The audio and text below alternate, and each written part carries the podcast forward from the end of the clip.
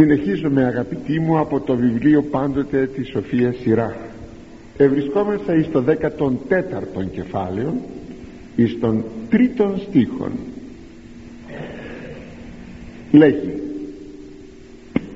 αν βρει μικρολόκο ου καλός ο πλούτος και ανθρώπο βασκάνο είναι τι χρήματα δηλαδή εις τον μικροπρεπή φιλάργυρον. Δεν είναι καλός ο πλούτος. Και εις τον φθονερόν άνθρωπο σε τι χρειάζονται τα χρήματα. Από αυτόν τον στίχον έως τον δέκατον στίχον υπάρχει μία ενότητα και ενότητα μιας ενίας. Και είναι μία αναφορά εις τον φιλάργυρων άνθρωπων και στην φιλαργυρία. Και όπως είναι γνωστό ότι η φιλαργυρία είναι ένα φοβερό πάθος. Είναι ένα από τα επτά θανάσιμα αμαρτήματα. Τι σημαίνει μικρολόγος; Θα πει τσιγκούνης φιδωλός γλίσχρος σημαίνει ακόμη ε, και μικροπρεπής. Ο μικρολόγος είναι ο μικροπρεπής. Αυτός που φέρεται με ευτέλεια ευτελώς. Εμείς θα μείνουμε στην έννοια του τσιγκούνι. Θα δούμε μετά και την έννοια του μικροπρεπούς. Βέβαια ο τσιγκούνης είναι πάντοτε μικροπρεπής. Δεν υπάρχει αντίρρηση και προκειμένου, προκειμένου μάλιστα να διασώζει το χρηματικό του κεφάλαιο αναφυσβήτητα πάντοτε εμφανίζεται τσιγκούνης. Ενθυμούμε κάποτε κάποιον κάποιον άνθρωπο. Είχαμε πολύ γνωριμία. Μου λέγει τον βρήκα στη στάση του λεωφορείου. Όταν με είδε έσπευσε να μου πει κοίταξε ε, όταν εγώ φεύγω από το σπίτι έχω ακριβώς το αντίτιμο του εισιτηρίου. Και να με συγχωρείς πολύ δεν θα σου κάνω το εισιτήριο γιατί έχω ακριβώς τα χρήματα καλά του λέω χαμογέλασα και του λέγω καλά θα σου κάνω εγώ το εισιτήριο και αγαπητή μου το εδέχθηκε να του κάνω το εισιτήριο ναι ναι ναι ναι. Δηλαδή βλέπει κανένας πράγματι ότι ο φιλάργυρος είναι πάντοτε μικροπρεπής αλλά γίνεται και γελίος. Διότι δεν της γελάσατε τώρα που το ακούσατε αν και είναι μια πολύ πολύ παλιά ιστορία πίσω 25 περίπου χρόνια εντούτοις, εντούτοις γίνεται πράγματι ο φιλάργυρος άνθρωπος γελίος. Επειδή όμως το πάθος της ε, φιλαργυρίας είναι πολύ μεγάλο μέσα στον άνθρωπο γι' αυτό και αδιαφορεί δια την γελιότητα. Δεν τον πολύ πειράζει αν γίνει γελίος αρκεί να διασώσει τα χρήματά του έως την τελευταία στιγμή ε, γι' αυτό σε έναν τέτοιον άνθρωπο βεβαίως ο πλούτος όπως λέει εδώ το χωρίο δεν είναι καλός. Δηλαδή τι είναι ο πλούτος γι' αυτόν; Είναι άχρηστο πράγμα. Και μια που μιλήσαμε για την μικρολογία των μικρολόγων άνθρωπων δηλαδή των μικροπρεπή επιτρέψατε μου να πω κάτι περισσότερο. Ο μικροπρεπής άνθρωπος δεν εμφανίζεται μόνο στα θέματα του πλούτου εμφανίζεται και σε ένα σωρό άλλες περιπτώσεις. Όχι μόνο δηλαδή στα χρήματα. Όταν επί παραδείγματι τον βλέπετε να ζητάει λόγο για ανάξια λόγου πράγματα. Όταν συμπεριφέρεται ανόητα πικρόχολα στενόκαρδα ας πούμε ε, ταξιδεύετε με το λεωφορείο έρχεστε εδώ γυρίζετε πίσω αυτός ο άνθρωπος ο μικροπρεπής μπορεί με κάτι να στεναχωρήθηκε με εσάς. Πολύ μικρό πράγμα. Θα σας βρει και θα σας το πει οπωσδήποτε. Και λέει κανείς γιατί μου το τώρα αυτό το πράγμα γιατί κάπως στεναχωρήθηκε με εμένα με τίποτε πράγμα και όμως αγαπητοί μου θα το πει γιατί γιατί είναι μικροπρεπής ένας τέτοιος άνθρωπος. Είναι κι άλλοι τομείς. Ε, πως θα το φανταζόσαστε αν πάτε κάπου επίσκεψη και σας έλεγε σας έλεγε ο, η οικοκυρά. Θέλετε γλυκό; Εσείς τι θα πείτε θέλω θα πείτε ε, όχι παρακαλώ ευχαριστώ πολύ δεν υπάρχει λόγος ε καλά θα πει η νοικοκυρά δεν σας δίνει γλυκό αφού είπατε όχι μα το είπατε το όχι για λόγους γραφής. Ρωτούν αν θέλετε γλυκό. Ε, θυμάμαι πήγαινα κάποτε κάπου σε ένα χωριό σε μια κομμόπολη. Και πήγαινα κάθε εβδομάδα εκεί. Βέβαια έπαιρνα το φαγάκι μου μαζί και λοιπά. Εκεί ο ιερεύς συνάδελφος μακαρίτης τώρα ε, μου έλεγε πεινάς. Μου λέει το μεσημέρι γιατί καθόμουν όλη την ημέρα εκεί. Ναι πεινάς. Αλλά προσέξτε να σας το πω πως το έλεγε. Πεινάς δεν πεινάς.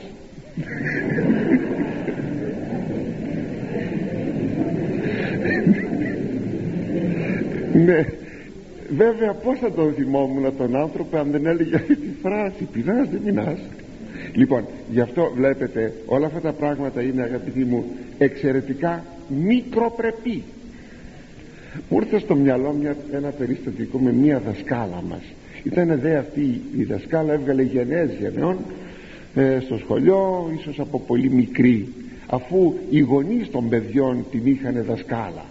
Χρόνια πολλά δασκάλα εκεί στον τόπο μας και κάποτε είχε δε την εξής, την εξής, το εξής χούι ήθελε πάντα να φιλοξενείται επειδή τότε κάναμε στο δημοτικό θα θυμίστε και το πρωί και το απόγευμα μάθημα. Και ήταν κοπιαστικό και βασανιστικό για τα παιδιά να πηγαίνουν και μέναμε λίγο μακριά να πηγαίνουμε στο σπίτι μας και να ξαναγυρίζουμε το απόγευμα για δύο ώρες. Το απόγευμα κάναμε δύο ώρες το πρωί κάναμε τέσσερις ώρες. Να γυρίζουμε πάλι πίσω στο σχολείο. Έτσι λοιπόν αυτή η δασκάλα είχε τη συνήθεια επειδή ερχόταν από την Αθήνα ή στον τόπο μας ε, κάπου να φιλοξενείται. Πάντα σε κάποιο σπίτι. Ε από ντροπή πείτε από φιλοτιμία πείτε οι μαθητές τη φιλοξενούσαν. Κάποια φορά φιλοξενήθηκε στο σπίτι κάποιος μαθητρίας. Όπως ξάπλωσε το μεσημέρι λίγο σε ένα κρεβάτι που εκεί της έστρωσαν σε ένα διβάνι κάπως έτσι της έπεσε ένα τάλιρο ή τουλάχιστον νόμισε ότι της έπεσε το τάλιρο εκεί. Λέει το απόγευμα εις το παιδί στο κοριτσάκι ε, μήπως βρήκατε κανένα τάλιρο; Λέει το κοριτσάκι όχι κυρία Αντιγόνη την έλεγα μακαρίτσα προπολών ήταν βεβαίως όχι κυρία Αντιγόνη δεν βρήκαμε κανένα τάλιρο δεν ξέρω παρακαλώ εκεί που ξάπλωσα εκεί πρέπει να μου πέσει το τάλιρο. Ξαναψάξτε να το βρείτε. Στο σπίτι που είχε φιλοξενηθεί. Δηλαδή τι να σας πω ε, χίλια τέτοια συναντούμε καθημερινά στη ζωή μας. Χίλια τέτοια. Γι' αυτό να το προσέξουμε αγαπητοί μου να μην είμαι θα μικροπρεπείς άνθρωποι. Ο μικροπρεπής άνθρωπος έχει ε, στενή καρδιά μικρή καρδιά. Δεν χωράει κάτι ε, πλουσιότερο κάτι περισσότερο. Ας το προσέχουμε λοιπόν αυτό το θέμα. Και πηγαίνουμε στον, ε, στο επόμενο ημιστήχιον και ανθρώπο βασκάνο είναι τη χρήματα. Δηλαδή ποιος είναι ο βάσκανος. Θα δούμε πιο κάτω έχει πολλές σημασία η λέξη βάσκανος. Είναι ο φωνερός είναι ο φιλάργυρος και λοιπά. Θα το δούμε λίγο πιο κάτω εδώ αν θα θέλαμε να πάρουμε την λέξη την έννοια θόνος μαζί με την έννοια φιλάργυρος θα λέγαμε ότι ο φόνος ε, εδώ εις των άνθρωπων των βάσκανων δεν αποτείνεται στον ξένον πλούτον αλλά στο δικό του τον πλούτο. Κοιτάζει δηλαδή τα πράγματά του κοιτάζει τα χρήματά του και έτσι αισθάνεται μία ε, μία γαλίαση, μία ευχαρίστηση θα λέγαμε γιατί ε, θέλει να βλέπει πάντα αυτά που έχει και ζητάει πάντα να τα αυξάνει. Εδώ είναι τώρα αυτός ο φθόνος δηλαδή πως εγώ θα μεγαλώσω τα κεφαλαία μου. Μου έχουν πολλές φορές πει ότι υπάρχουν άνθρωποι οι οποίοι έχουν θηρίδες θηρίδα, θηρίδες στις τράπεζες και τα λοιπά και πηγαίνουν ε, ανοίγουν τη θηρίδα και κάνουν και βλέπουν τους θησαυρούς την ξανακλίνουν πάλι τη θηρίδα και φεύγουν. Πηγαίνουν απλώς για να βλέπουν αυτά τα αγαθά τους. Τι φοβερό πράγμα είναι αυτό ε; τι φοβερό πράγμα. Ακόμη λέγει εδώ ότι αγαπών αργύριον λέει το βιβλίο των παροιμίων ο αγαπών αργύριον ου πληστήσεται αργυρίου. Εκείνος που αγαπάει τα χρήματα δεν θα χορτάσει ποτέ από τα χρήματα. Πάντοτε θα αισθάνεται αυτήν την απληστία αυτών των ε, φθόνων φθόνων δηλαδή εγώ να έχω να έχω πολλά εγώ να έχω πολλά. Ε λοιπόν τι να σας πω ο φιλάργυρος ή ο βάσκανος άνθρωπος είναι ένας όντως τραγικός άνθρωπος και απίθμενα δυστυχής. Δεν ξέρω αν ενθυμίστε μια περίπτωση είναι γεγονός δεν είναι ανέκδοτο που κάποτε ένας τέτοιος πολύ πολύ φιλάργυρος άνθρωπος είχε φτιάξει μία καταπακτή στο σπίτι που έμενε και την ήξερε μόνον αυτό στην καταπακτή. Αυτή και είχε μέσα ε, ό,τι μπορούσε να μαζέψει. Ήταν καλοκαίρι. Ή μάλλον έμπαινε καλοκαίρι και όλοι οι οικοί του ο γιος του, η νύφη του, τα παιδιά εγγόνια δηλαδή και τα λοιπά ετοιμάστηκαν να πάνε για ξεκαλοκαιριό για παραθερισμό.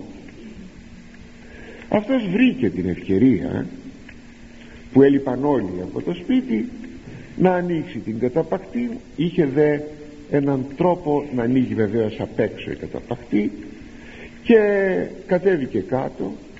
Η καταπακτή έπεσε ξανά κλείσε πάλι με έναν τρόπο που εκείνος είχε επινοήσει.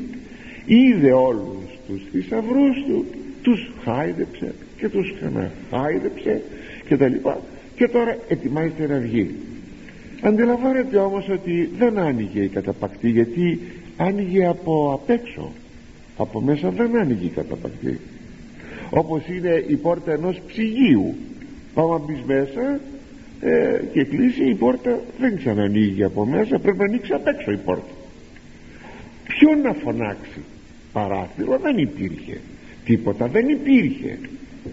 Θέμα είναι ότι αυτός ο άνθρωπος πέθανε εκεί πέρα διότι η δική του ήταν παραφέρηση. Όταν κάποτε τον ανεζήτησαν και ήθελαν ε, τον αναζήτησαν. Ο πατέρας ήταν δεν τον έβρισκαν πουθενά. Αναζητούσαν αναζητούσαν στο σπίτι πουθενά. Δεν υπήρχε κανένα σημείο που μπορούσε να γίνει κανένα έγκλημα κτλ τότε κάποιος κτίστης θυμήθηκε ότι τον είχε πάρει ο γέρον στο σπίτι όταν όλοι έλειπαν και του είχε φτιάξει αυτήν την καταπακτή. Και πάει και λέει στους οικείους στα παιδιά του λέγει ξέρετε ο πατέρας σας μη είχε πάρει κάποτε και φτιάξαμε μια καταπακτή. Να σας δείξω που είχε φτιαχτεί αυτή. Μήπως εκεί μέσα έμεινε πήγαν άνοιξαν. Αγαπητοί μου ο γέρον ήταν πεθαμένος επάνω στα λεφτά του. Ναι. Και ένα άλλο περιστατικό κάποτε κατεποντίζεται μια φρεγάτα εκεί στην Νότιο Αμερική γεμάτη τάλιρα. Ξέρετε η λέξη τάλιρο έχει μείνει γεμάτη τάλιρα. Τότε όλοι οι ράφτε φρόντισαν βεβαίως να βγουν από τη φρεγάτα μια τρικυμία ήταν και τα λοιπά γιατί εβούλιαζε η φρεγάτα και να σωθούν τι άλλο μπορούσαν να κάνουν; Ένας ταλέπορος ναύτης είπε εγώ ήμουνα πάντα φτωχός. Τώρα θα αγκαλιάσω τα τάλιρα και θα πεθάνω μαζί τους βλέπετε λοιπόν να γιατί ο φιλάργυρος άνθρωπος είναι ένας δυστυχισμένος απίθμενα δυστυχισμένος και τραγικός άνθρωπος. Σας είπα η φιλαργυρία είναι ένα από τα επτά επτά θανάσιμα αμαρτήματα. Θανάσιμα θα πει γιατί ο άνθρωπος βέβαια οδηγείται στον θάνατο η ψυχή αλλά δεν δύναται εύκολα ο άνθρωπος να γλιτώσει από τα πάθη αυτά. Και προχωρούμε στον επόμενο στίχο στον τέταρτον ο συνάγων από της ψυχής αυτού συνάγει άλλης και εν της αγαθής αυτού τρυφίσουσιν έτερη. Δηλαδή αυτός που μαζεύει οικονομίες σε βάρος και της υγείας του και της ζωής του αυτός μαζεύει για τους άλλους. Και στα αγαθά του άλλοι θα γλεντοκοπήσουν θα τρυφήσουν άλλοι θα γλεντοκοπήσουν. Αυτή είναι η αυτοκαταδίκη αγαπητοί μου του φιλαργύρου ανθρώπου. Είναι εκείνο το οποίο ο Χριστός μας πληροφορεί στην παραβολή του άφρονος πλουσίου που λέγει στον ύπνο του άφρον και τα λοιπά α δε η τίμα σας τινιέστε εκείνα τα οποία έχει, έχεις ετοιμάσει μεγάλες αποθήκες τούτα εκείνα. Τινιέστε σε ποιον θα είναι σε ποιον θα πάνε. Βέβαια δεν πρόκειται εδώ για μια στοιχειώδη πρόνοια που πρέπει να έχει κανείς μιας αποταμιεύσεως όταν το σπίτι θέλει η, ο πατέρας η μητέρα έχουν παιδιά θέλουν να κάνουν μια οικονομία να αποτελειώσουν το σπίτι τους. Όχι βεβαίως εις βάρος της υγείας και της ζωής φυσικά. Αλλά να κάνουν μια οικονομία και να κάνουν μια αποταμίευση να εξοφλήσουν κάποια χρέη τους να κάνουν ε, το σπιτικό τους κάπως να το κάνουν καλύτερο. Δεν πρόκειται περί αυτής της περιπτώσεως διότι τότε εκείνος ο οποίος ενώ θα έπρεπε να φτιάξει ένα σπιτικό λίγο καλύτερο ή να εξοφλήσει αυτά που χρωστάει και τα τρώγει όλα ε, και πολυτελώς τρώγει και πολλές φορές την εβδομάδα κρέας στο σπίτι του. Αυτός είναι πάλι ένας άμυαλος άνθρωπος. Δεν τον ενδιαφέρει ότι μπορεί να χρωστά και βέβαια προκοπή ποτέ δεν θα κάνει ένας τέτοιος άνθρωπος. Ποτέ μα ποτέ. Δεν ομιλούμε για αυτήν λοιπόν την αποταμίευση αλλά μιλάμε για την περίπτωση που υπάρχει μια άπλιστη αχόρταστη συλλογή πλούτου πάνω σε αυτό λέγει το βιβλίο εκκλησιαστής. Έστιν αρρωστία ειν είδων υπό τον ήλιον πλούτων φυλασσόμενων το παραυτού εις κακίαν αυτό. Και απολύται ο πλούτος εκείνος εν περισπασμό πονηρό δηλαδή υπάρχει ένα πράγμα κακό που είδα κάτω από τον ήλιο εννοείται στον κόσμο αυτόν αυτός θα πει κάτω από τον ήλιο και αυτό είναι ο πλούτος που φυλάσσεται για να βλάψει εκείνον που τον φυλάτει και ο πλούτος εκείνος θα χαθεί σε κακή ώρα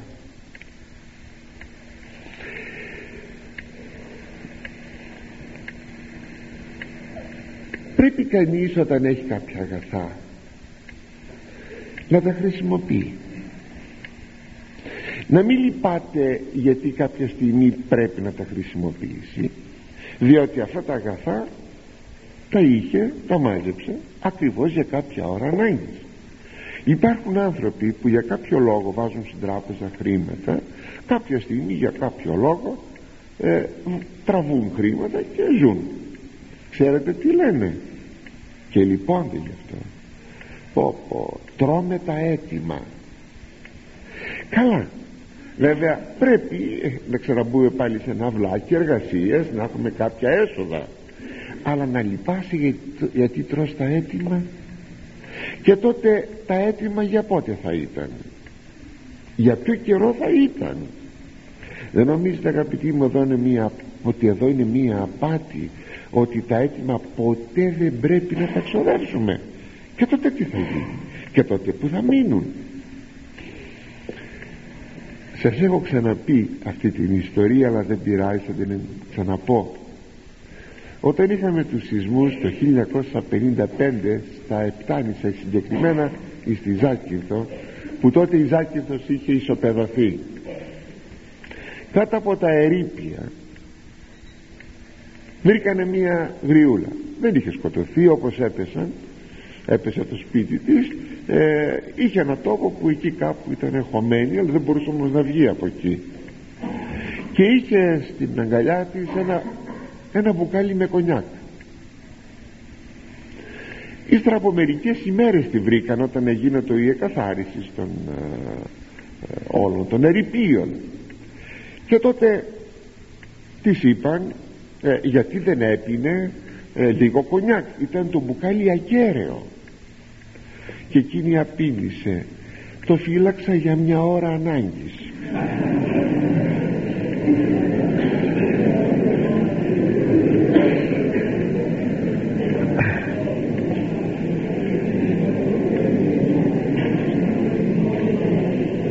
Έτσι αγαπητοί μου ο Τσιγκούνης μαζεύει χρήματα που βλάπτουν τον ίδιον βλάπτουν την ψυχή του βλάπτουν τη ζωή του.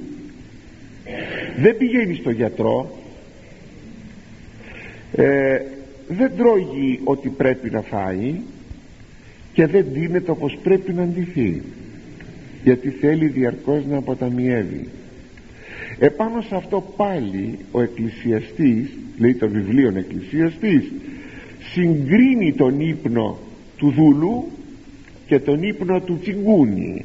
Και γράφει γλυκής ύπνος του δούλου ή ο λίγον και ή πολύ φάγεται. Είτε πολύ φάει λέει ο δούλος είτε λίγο φάει καλόν ύπνο κάνει. Και το εμπλισθέντη του πλουτίσε εκείνος ο οποίος θέλει να πλουτίσει έχει την μανία την απληστία θέλει να πλουτίσει. Ουκέ στην αφίον αυτόν του υπνώσε αυτή η φροντίδα δεν τον αφήνει να κοιμηθεί. Και σκεφτεί να μην μπορείς να κοιμηθείς γιατί φροντίζεις πως θα επαυξήσεις τα έσοδά σου. Και το σπουδαίο είναι ότι δεν χαίρεται εκείνα τα οποία έχει μαζέψει τα αγαθά του.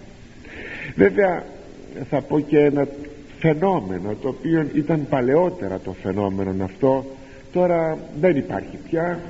Όταν ξέρετε μετά την καταστροφή του 1922 της Μικράς Ασίας την καταστροφή πάρα πολλοί Έλληνες κυρίως από την Μικρά Ασία αλλά και από την υπηρετική Ελλάδα είχαν πάει στην Αμερική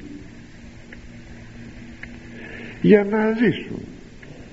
Βέβαια έκαναν πολύ ευτελείς δουλειές για να μπορέσουν να βγάλουν χρήματα τα μάζευαν τα χρήματα και όταν κάποτε α, εντωμεταξύ μπορεί να είχαν και κάποια γνωριμία με κάποια, κάποια κοπέλα που της είπαν να τον περιμένει αυτόν τον υποψήφιο γαμπρό θα γυρίσει πίσω να την παντρευτεί και τότε αυτός όταν κάποτε κατάλαβε ότι είχε αρκετά χρήματα ε, κάπου 75 χρονών κάπου εκεί επιστρέφει στην Ελλάδα.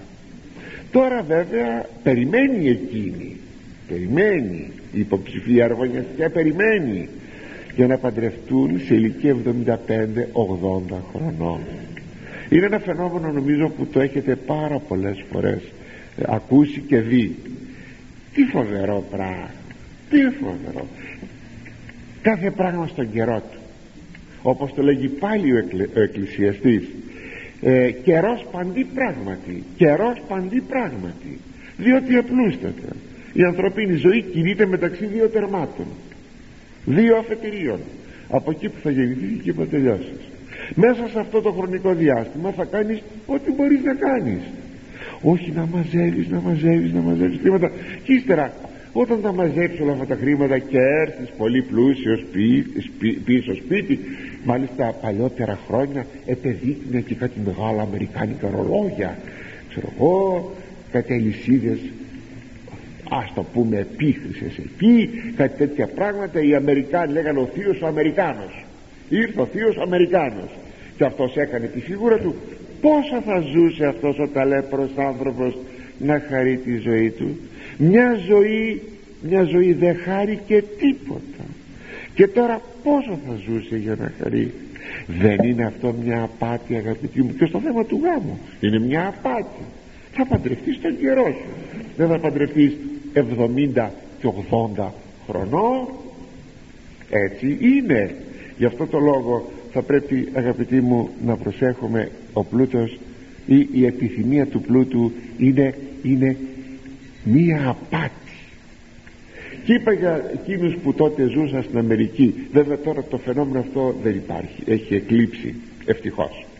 Αλλά μην νομίσετε δεν είναι και πολλοί εκείνοι οι οποίοι εργάζονται εργάζονται εργάζονται δεν βλέπουν ε, μια μέρα ε, αναπαύσεως να ξεκουραστούν λίγο για να μαζέψουν αυτά και μετά γυράσκουν αρρωσταίνουν και γρήγορα πεθαίνουν. Τι κατάλαβες άνθρωπε με όλα αυτά; Προσέξτε γιατί σε αυτά όλα μην νομίζετε ότι δεν θα βρίσκουμε κάπου τον εαυτό μας. Γι' αυτό τα λέμε.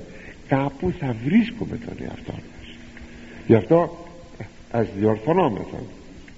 Γι' αυτό λέγει πάλι ο εκκλησιαστής καθώς εξήλθεν από γαστρός μητρός αυτού γυμνός επιστρέψει του πορευθύνε ως οίκη όπως δεν βγήκε από τη μάνα του γυμνός όταν γεννήθηκε ένας άνθρωπος έτσι θα γυρίσει όπως ήρθε πάλι γυμνός. Συνεπώς τα χρήματα και ο πλούτος είναι απλώς να μπορούμε να ζήσουμε ευπρεπώς. Να δώσουμε λαϊμοσύνη να κάνουμε ένα καλό έργο να ζήσουμε ευπρεπώς και να χαρούμε μάλιστα αν θέλετε και την ε, ζωή μας λίγο. Γιατί να μην χαρείς ένα πανηγυρικό γεύμα Τετάρτη και Παρασκευή θα νηστεύσεις. Αλλά μια άλλη καλή μέρα γιατί να μην φας λίγο καλύτερα. Θα είσαι σεμνός αλλά γιατί να μην ντυθείς λίγο καλά; Κάποια στιγμή πάντα σεμνά. Πάντα όπως πρέπει στα παιδιά του Θεού ε, όπως αυτό το λέγει μάλιστα ιδιαιτέρως το λέγει ε, ο εκκλησιαστής. Θα χαρείς τη ζωή σου αλλά χωρίς αμαρτία όπως πρέπει. Όχι για να έρθουν κάποια άλλη, κάποιοι άλλοι άνθρωποι να βρουν τα χρήματά σου και εσύ να ζήσεις μια ζωή μέσα σε στενοχώρια και σε πικρία. Πάλι λέγει ο εκκλησιαστής και γεπάσε ημέρε αυτού εν σκότη και εν πένθη και θυμόπολο και αρρωστία και χόλο. Περνάει όλη του τη ζωή λέγει στενάχωρα πικρόκολα γιατί; Για να βγάλει χρήματα ένας ψαλμός ο, ο 38 ψαλμός μας λέγει θησαυρίζει ο τσιγκούνης άνθρωπος ο φιλάριος και ου γινώσκει την συνάξη αυτά; Και δεν ξέρει σε ποιον θα τα αφήσει.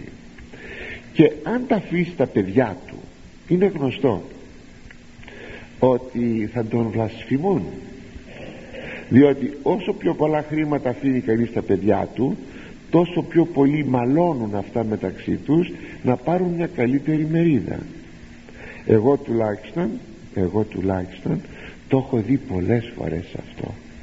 Πολλές φορές θέλετε να σας βλασφημούν τα παιδιά σας. Δώσατε τους πολλά πράγματα. Αφού βέβαια θα έχετε στερηθεί στη ζωή σας μαζεύοντάς τα. Κάτι θα αφήσετε τα παιδιά σας γιατί και πάλι εάν δεν τους αφήσετε τίποτα ιδίως κορίτσια αν δεν τους αφήσετε τίποτα και είναι πολύ φτωχά κορίτσια μπορεί να φτάσουν κάποτε να μην παντρευτούν ακριβώς γιατί δεν έχουν τίποτα πάλι θα σας βλασφημούν αλλά ό,τι θα δώσετε θα είναι λίγο. Ας πούμε ένα διαμέρισμα σε ένα κορίτσι ένα μικρό διαμέρισμα. Έχεις δεύτερο ένα ακόμα μικρό διαμέρισμα σε ένα κορίτσι στο δεύτερο παιδί σου. Κάπως έτσι. Κάτι λίγο. Όχι να είναι χτήματα και χρήματα πολλά γιατί θα μαλώνουν και θα σε βλασφημούν πατέρα ή μητέρα γιατί ακριβώς άφησες αυτά τα πολλά πολλά χρήματα και πράγματα και τώρα δεν υπάρχει ε, μοιρασιά καλή επειδή ακριβώς ο καθένας είναι πλεονέκτης από τα παιδιά. Αλλά και μην νομίζετε πολλές φορές πεθαίνουν άνθρωποι πάμπλουτοι που δεν έχουν παιδιά δεν έχουν παντρευτεί καμιά φορά. Αυτά τα βρίσκουν τα νύψια και τότε όταν τα φάνε λένε εισηγίαν εντός αγωγικών του κορόιδου. Και επειδή δεν δούλεψαν για να δουν πως βγαίνουν τα χρήματα αυτά σπαταλώνται συνήθως στην αμαρτία. Και προχωρούμε στον επόμενο στίχον των πέμπτων ο πονηρός εαυτό τίνει αγαθός έστε και ουμή εφρανθήσετε εν της χρήμασιν αυτού δηλαδή εκείνος που αποδεικνύεται κακός στον εαυτό του σε ποιον είναι δυνατόν να φανεί καλός αφού στον εαυτό του αποδεικνύεται κακός. Αυτός δεν θα χαρεί τα αγαθά του. Αυτά μας λέγει αυτό το χωρίο προσέξτε όμως εδώ έχουμε κάτι πάρα πολύ σημαντικό και σπουδαίο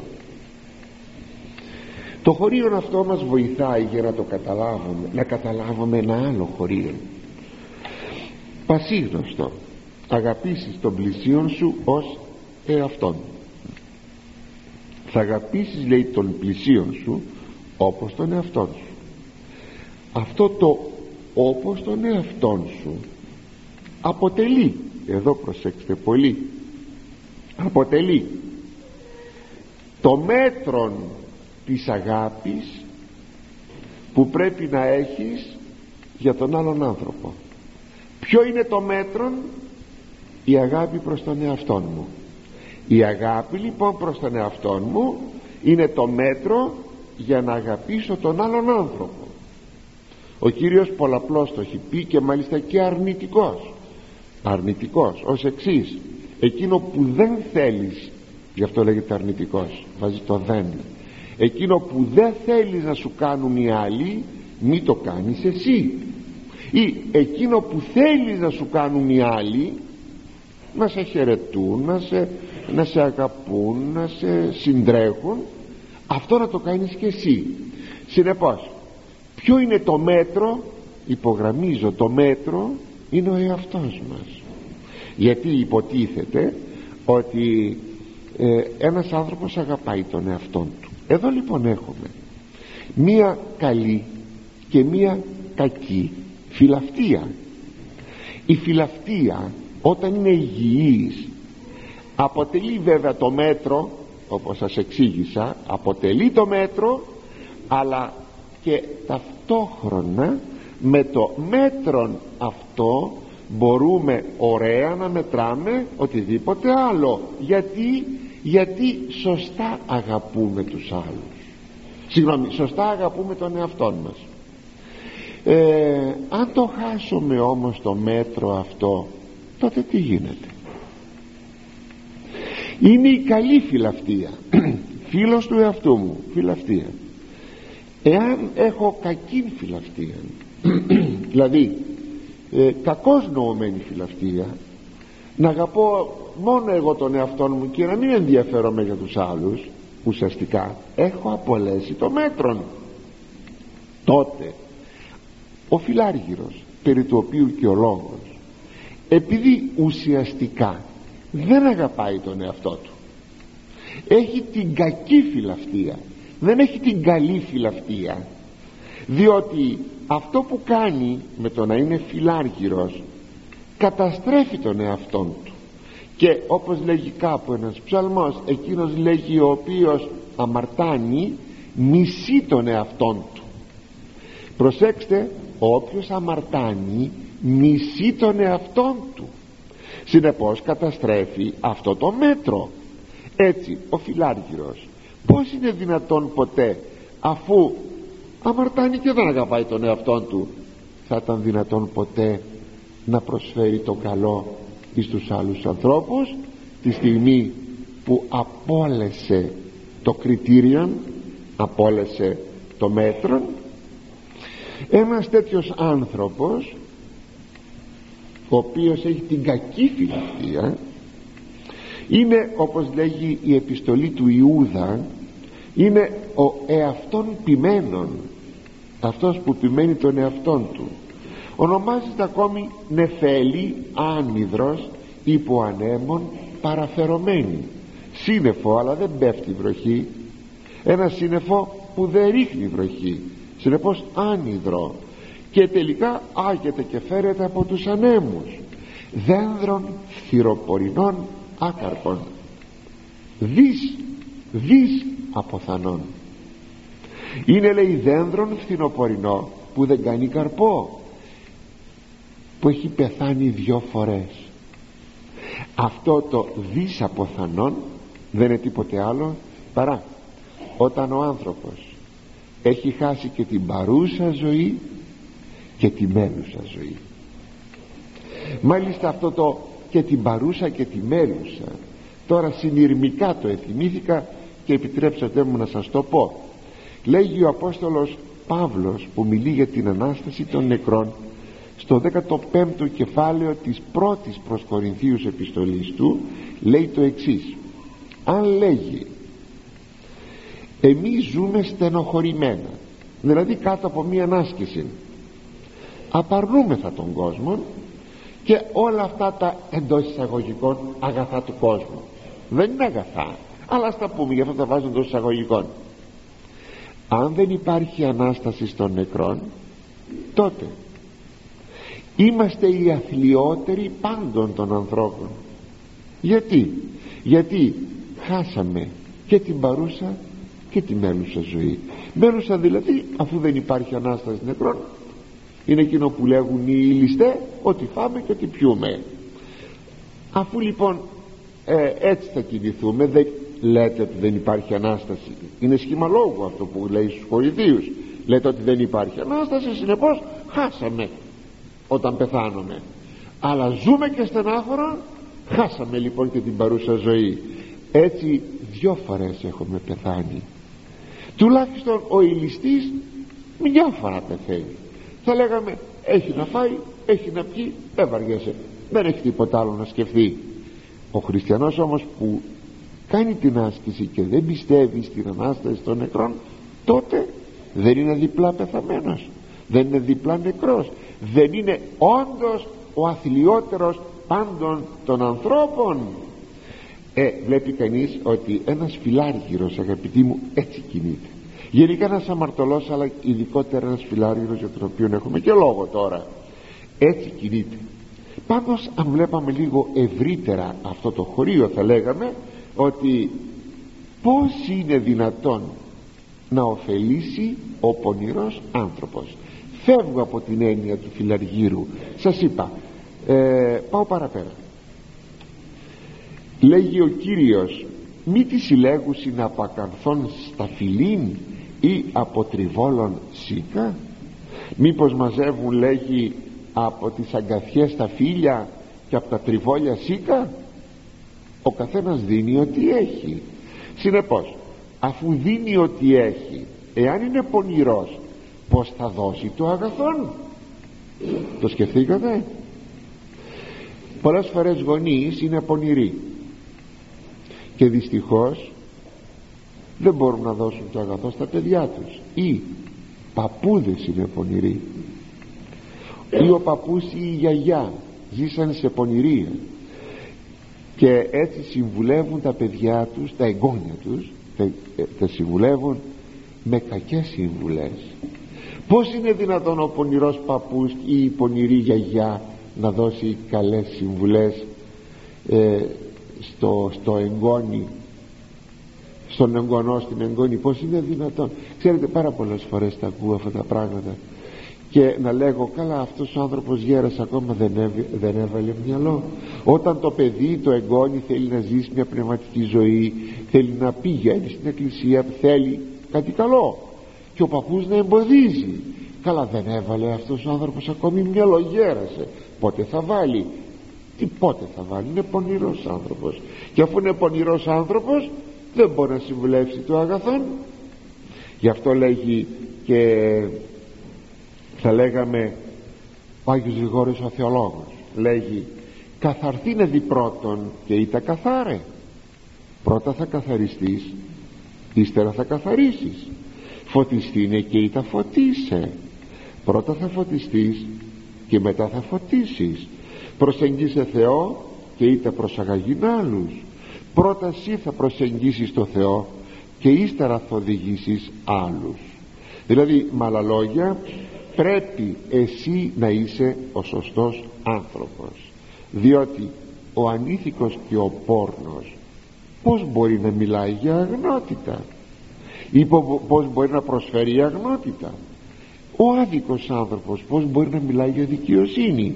Ο ασεβής πως μπορεί να μιλάει για την ευσέβεια. Ο ρηπαρός πως μπορεί να μιλάει για την καθαρότητα. Πρέπει λοιπόν αγαπητοί μου να προσέχουμε πολύ να μην καταστρέφουμε μέσα μας το μέτρον με το οποίο θα μετρούμε τα πράγματα στον παρόντα κόσμο και το μέτρο είναι η καλή φιλαυτία η αληθινή αγάπη στον εαυτό μας. Θα αγαπήσεις λέγει τον άλλον όπως αγαπάς τον εαυτό σου. Αλλά όχι με την κακή φιλαυτία αλλά με την αγαθή φιλαυτία και όπως ξέρετε ότι η ψήστη αγάπη προς τον εαυτό μας δεν είναι παρά η επιθυμία να σωθούμε η σωτηρία. Με αυτό το μέτρο θα κινηθείς να βοηθήσεις τον άλλον άνθρωπο και αυτός να σωθεί. Αυτό είναι. Και πηγαίνουμε στον επόμενο στίχο. Τον έκτον. Του βασκένοντος σε αυτόν ουκέστη πονηρότερος και τούτο ανταπόδομα της κακίας αυτού σας είπα όλοι αυτοί οι στίχοι μέχρι τον δέκατον αναφέρονται στο θέμα του φιλαργύρου ανθρώπου. Δηλαδή δεν υπάρχει άνθρωπος χειρότερος από τον φιλάργυρο που κάνει κακό στον εαυτό του. Τιμωρία του είναι η ίδια η φιλαργυρία του. Ο φιλάργυρος είναι ανόητος άνθρωπος. Με όλα αυτά που είπαμε νομίζω το έχουμε αντιληφθεί γιατί απλούστατα ποτέ δεν απολαμβάνει ε, το ίδιο του το πάθος. Όταν οι άνθρωποι αγαπούν τα πάθη τους και τα χαϊδεύουν τα απολαμβάνουν. Ο πόρνος δεν απολαμβάνει το πάθος του. Ο μέθησος δεν απολαμβάνει το πάθος του. Ο γαστρίμαργος δεν απολαμβάνει το πάθος του. Επιτέλους λέει κάνω αυτό που επιθυμώ και θέλω. Πάθος είναι αλλά το απολαμβάνω. Ο φιλαρίζος τι έχει να απολαύσει; Βλέποντας μόνο τα χρήματά του ή ξέροντας μόνο πόσα χρήματα έχει στην τράπεζα βλέποντας το βιβλιάριό του; Τι έχει να απολαύσει; Γι' αυτό αυτό το λόγο είναι ανόητος. Δηλαδή ζει ο φιλάργυρος το πάθος της φιλαργυρίας αλλά είναι ανόητος αλλά ακριβώς αυτό αποτελεί και την τιμωρία του όπως λέγει εδώ το χωρίον. Έξω βεβαίως από την αιώνια τιμωρία διότι δεν μπορεί να κερδίσει τη Βασιλεία του Θεού ένας άνθρωπος ο οποίος είναι ένας τέτοιος άνθρωπος. Γιατί; Γιατί απλούστατα ο φιλάργυρος είναι ειδωλολάτρης μας λέγει με σαφήνεια η Αγία Γραφή ότι η φιλαργυρία είναι ειδωλολατρία γιατί νομίζει ότι τα χρήματα ή τα πράγματα τα οποία έχεις συλλέξει και τα αισθάνεται να τον περιβάλλουν ότι αυτά θα τον σώσουν ή θα του παρατείνουν τη ζωή. Πόσο απάτη είναι αυτό. Το να έχει κανείς μερικά χρήματα για να πάει σε ένα γιατρό είπαμε δεν είναι αυτό κακό ε; είναι μάλιστα και πρόνοια. Το να έχει κάποια χρήματα ένα θέλετε ένας στοιχειώδη μια στοιχειώδη σύνταξη ο ηλικιωμένος άνθρωπος. Ε, να έχει κάτι να ξοδέψει από εδώ από εκεί δεν είναι κακό. Όταν όμως βάζει τα λεφτά μέσα στο στρώμα βάζει μέσα στο στρώμα ή βγάζει πλακάκια και τα χώνει από κάτω ή ό,τι άλλο κάνει και το σπίτι είναι γεμάτο από τέτοιες φωλιές με χρήματα με λύρες με τέτοια είναι ανόητος. Ξέρετε κάποτε τρομερόν. Τον αφαίρει ο Άγιος Κασιανός ο Ρωμαίος. Εις τον περιφυλαργυρίας λόγο του. Είναι στη φιλοκαλία στον πρώτο τόμο. Κάποτε λέγει πέθανε ένας μοναχός εδώ είναι το τραγικό. Μοναχός. Ο οποίος μοναχός είναι ακτήμων και βρήκανε στο ξύλινο πάτωμα είχε σηκώσει μια σανίδα και ο μοναχός αυτός και είχε βάλει εκεί ένα σακουλάκι με, με φλουριά χρυσά νομίσματα. Διότι όπως το σχολιάζει ο Άγιος ε, Κασιανός ένας τέτοιος άνθρωπος νομίζει λέγει ότι αθλίως προσέξτε αθλίως αποθανείται ότι θα πεθάνει άθλια και δεν καταλαβαίνει ο ταλέπορος ότι ακριβώς τότε πεθαίνει άθλια όταν φεύγει με, με το πάθος της φιλαργυρίας. Όταν λοιπόν τα βρήκαν ο ηγούμενος της μονής είπε να μην τα εγγύσουν αλλά με ένα φτιάρι τα πήραν και τα πέταξαν πολύ μακριά.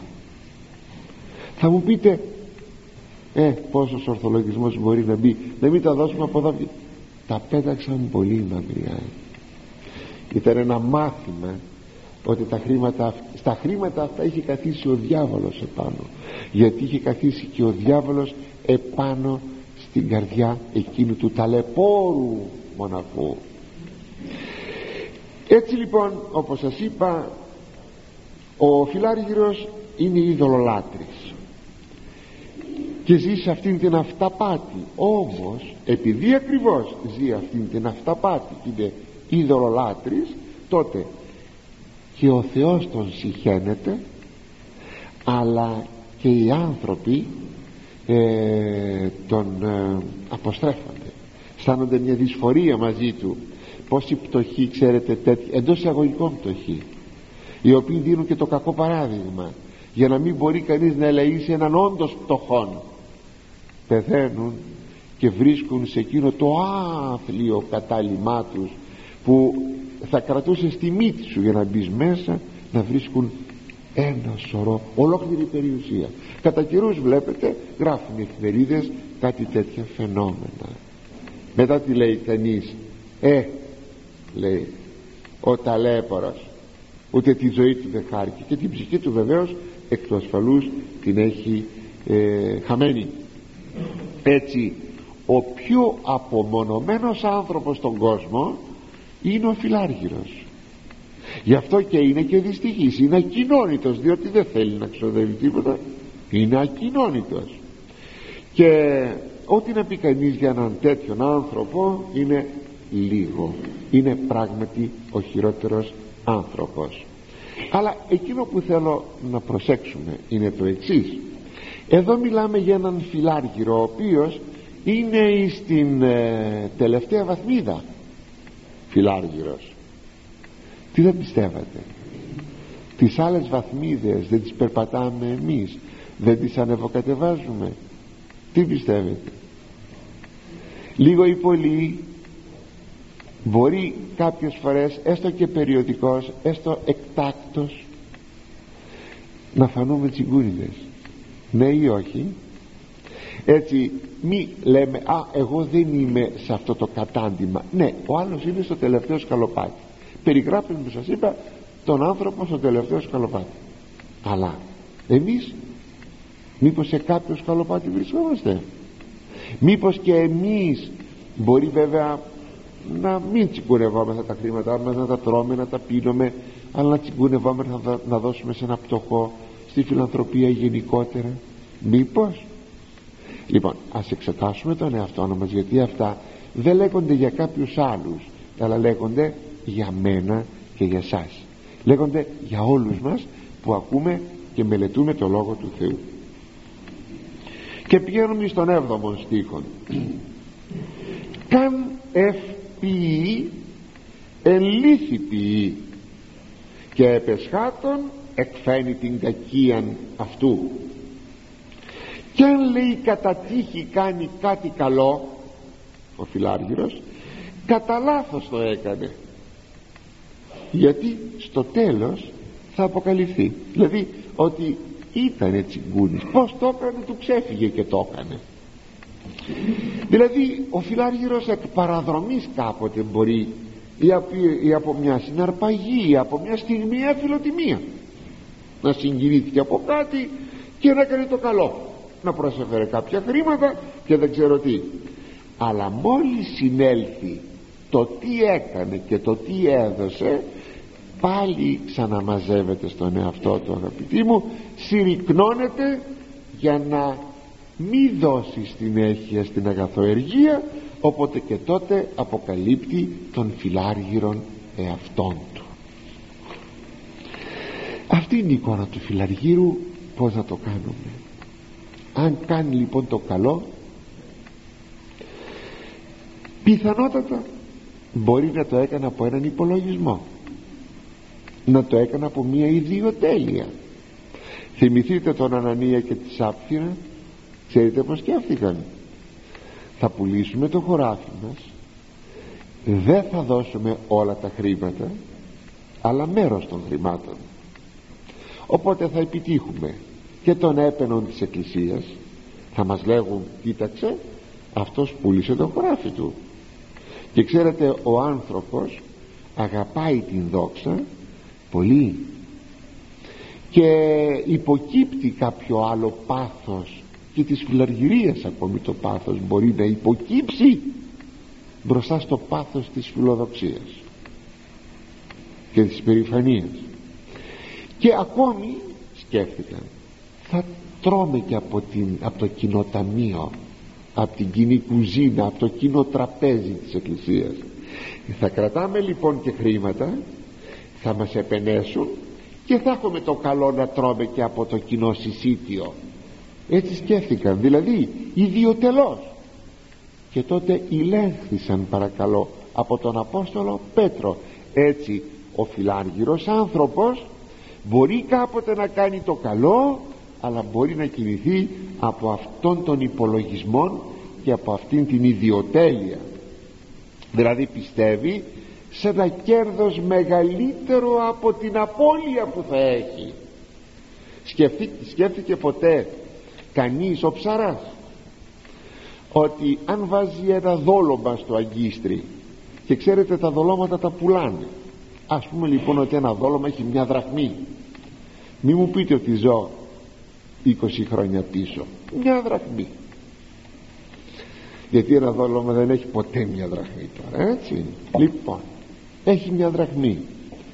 Θα είχε καμία διάθεση να ταΐζει τα ψάρια πληρώνοντας τα δολώματα; Ή σκοπό να έχει με τα δολώματα να πιάσει τα ψάρια; Έτσι λοιπόν ξοδεύει μια δραχμή για να πιάσει ένα ψάρι που έχει 50 ή 100 ή 500 δραχμές. Έτσι σκέπτεται ο άνθρωπος. Κατά δυστυχία έτσι σκέπτεται.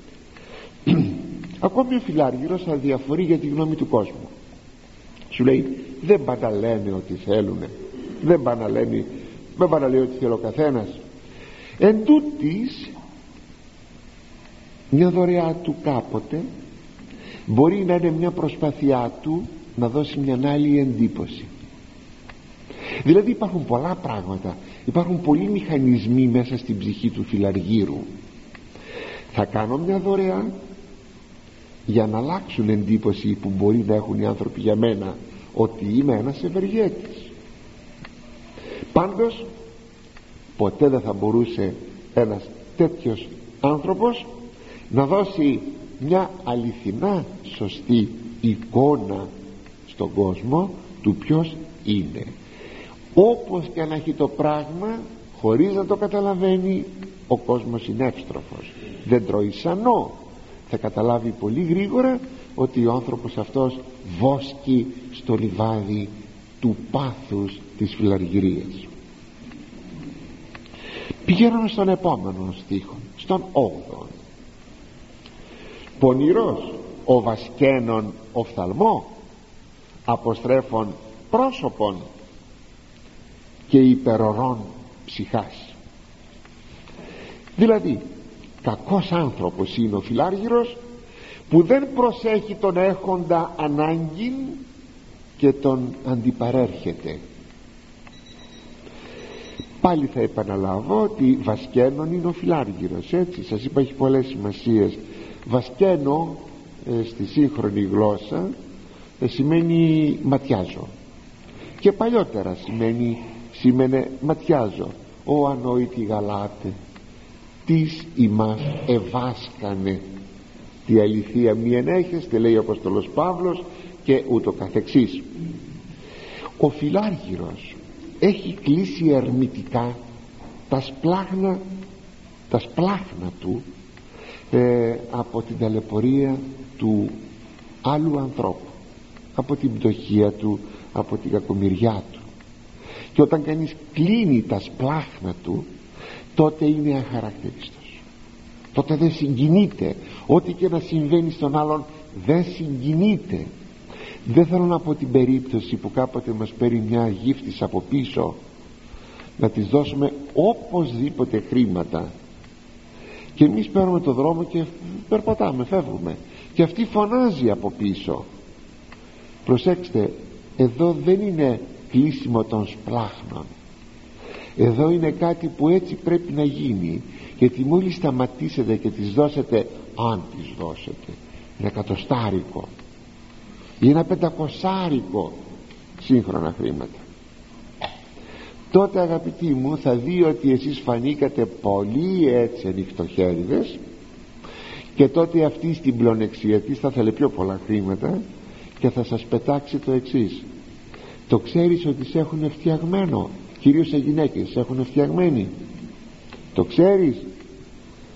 Δηλαδή ε δώσ' μου τώρα ακόμα ένα πεντακοσάρικο και θα σου πω πως έχουν φτιαγμένοι ή πάμε στο σπίτι σου και εκεί αυτή θα ξαφρίσει ό,τι μπορεί.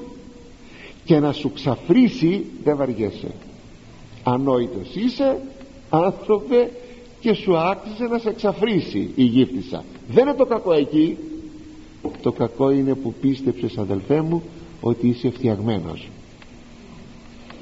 Και τότε αυτή θα κάνει τα μαγικά της για να σου λήξει αυτό το δέσιμο που σου έκαναν εκείνοι δίθεν τάχα που σε εκφρέμονται. Γιατί δεν παντρεύεσαι γιατί δεν πάει καλά η δουλειά σου δεν πάει καλά η υγεία σου και ούτω καθεξής. Αυτά που ακούμε καθημερινά δεν είναι κλείσιμο των σπλάχνων αυτή η περίπτωση. Κλείσιμο των σπλάχνων είναι όταν πραγματικά βλέπεις την δυστυχία και τότε πραγματικά κλείνεις τα σπλάχνα σου. Ε, η έκφραση σπλάχνα ε, είναι από την Καινή Διαθήκη σπλάχνα ικτυρμών που λέει ο Απόστολος Παύλος και το καθεξής. Είναι δηλαδή η, τα εσωτερικά μας το συναισθημά μας η βούλησή μας που πονάμε που λογαριάζουμε τη φτωχία του αλουνού τον πόνο του του δείχνουμε την αγάπη μας και αξιοποιούμε τα συναισθήματά μας με τη βούληση διότι δεν είναι αρκετό να πεις στον άλλον σε λυπάμαι άνθρωπε όχι πρέπει να ενεργοποιήσεις το συνέστημα με τη βούληση. Θυμίζει αυτό το κλείσιμο των σπλάχνων εκείνο το πλούσιο της παραβολής του φτωχού και του Λαζάρου του, του πλουσίου και του Λαζάρου ο οποίος πλούσιος έκανε ασφαλώς πως δεν τον έβλεπε τον Λάζαρον έξω από τον πυλώνα της, του σπιτιού του. Έκανε. Αλλά τον είδε όμως στον Άδη εκεί τον είδε. Η ανάγκη τον έκανε να τον ειδεί και παρακαλεί τον, τον Αβραάμ Πάτερ Αβραάμ στείλε το Λάζαρο να και τα λοιπά. Α εκεί τον είδε γιατί πάλι είχε συμφέρον και τον συνέφερε να τον δει. Στον κόσμο που ζούσε δεν τον είχε δει. Τι κρίμα. Γι' αυτό δεν πρέπει αγαπητοί μου να φτάνουμε στο σημείο αυτό να κλείνουμε τα σπλάχνα μας. Στον άρρωστο στον... ας του πούμε δύο κουβέντες. Προσέξτε ο Χριστός δεν είπε ήμουν άρρωστος εκεί που θα μας κρίνει και δεν με γιατρέψατε. Θα του λέγαμε Κύριε ούτε γιατρός ήμουνα ούτε πλούτον διέθετα για να πάρουμε γιατρό για τον άρρωστο που επισκεφθήκαμε ούτε το χάρισμα της Ιάσεως μου εχάρισες. Να βάζω το χέρι μου και τον θεραπεύω αλλά τι λέει ο Κύριος ήμουν άρρωστος ή φτωχός και δεν με επισκεφθήκατε δηλαδή να δείξει κανείς τη συμπαθιά του. Να δείξει ότι ότι συμπάσχει αυτός. Αυτό θα πει συμπαθώ. Συμπάσχω πάσχω μαζί με τον άλλον. Αλλά και ένα τελευταίο αγαπητοί μου είναι ο μαυραγορητισμός που τον εγωρήσαμε στην κατοχή. Πω πω φοβερό πράγμα πέθαιναν άνθρωποι στο πεζοδρόμιο όσοι είναι μεγάλοι στην ηλικία θα το ενθυμούνται αυτό. Πέθαιναν άνθρωποι στο δρόμο από την πείνα και κάποιοι άλλοι μάζευαν λύρες για να γίνουν πλούσιοι. Ταλέπορος, ταλέπορος ο άνθρωπος όταν ο δαίμον της φιλαργυρίας κατακάτσει με στην ψυχή του όντως γίνεται απολύθωμα. Ούτε αγαπά ούτε το Θεό φοβείται τίποτε. Είναι ένα έκτρωμα ένα απολύθωμα. Πρώτο Θεός θα συνεχίσουμε την ερχομένη τρίτη